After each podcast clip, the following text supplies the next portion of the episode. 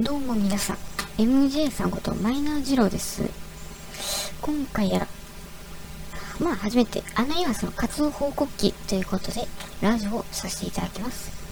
え、まず、ど、今回の具体的な流れかといえば、まず私の自己紹介からいきましょう。まあ私、私、まあ MJ さん、マイナー二郎ですね。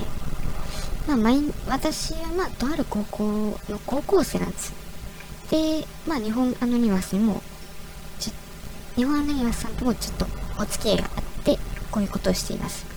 まあ、こんだけ言っちゃえばいいでしょうか。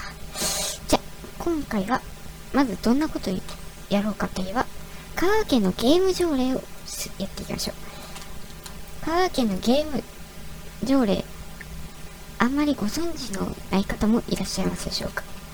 まあ、いらっしゃることもどうでしょうから、今回はやっていっていきましょう。まあ、簡単に言えば、ゲームを1日1時間、休日90分、スマートフォンは中学生以下が午後9時まで、それ以外10時までとする目安を設け、家庭内ルール作りを促しています。しかし、これ、条例違反しても罰則はないんです。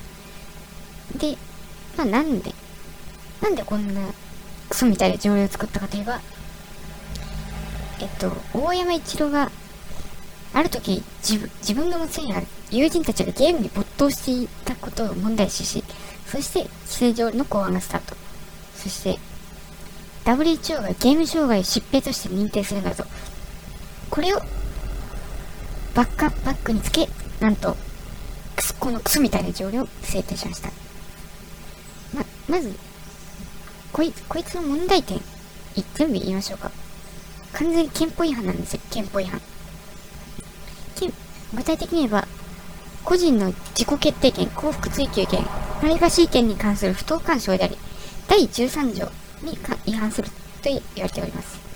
そして、規制の科学的根拠。これがまずない。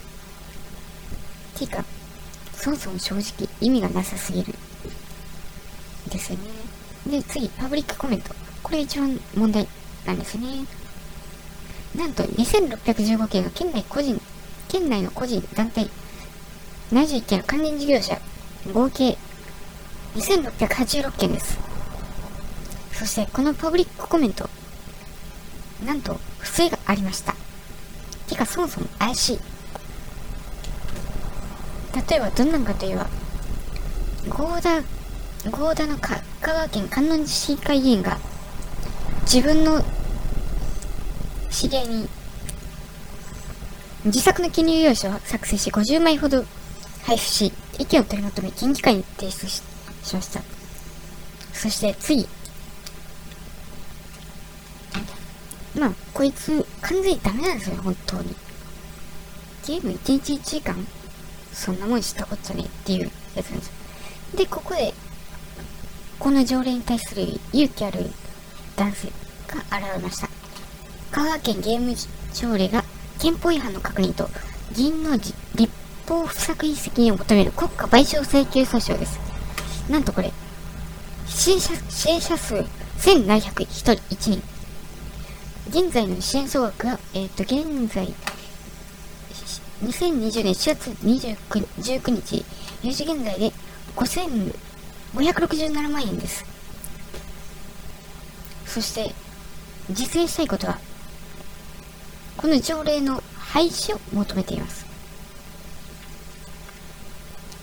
そして、いつ、今回のこの論点、この訴訟を起こす論点として、パブリックコメントが不透明、制定過程が不適切、違憲の可能性がある。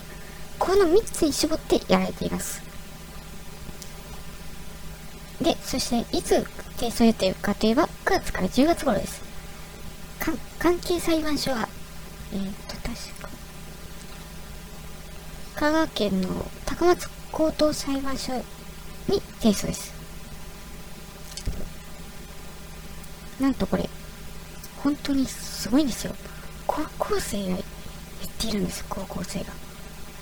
高校生がここまでやるかと思ったんですけど、自分も正直思いませんでしたね。まあ、勇気ある高校生を支援していただければ幸いです。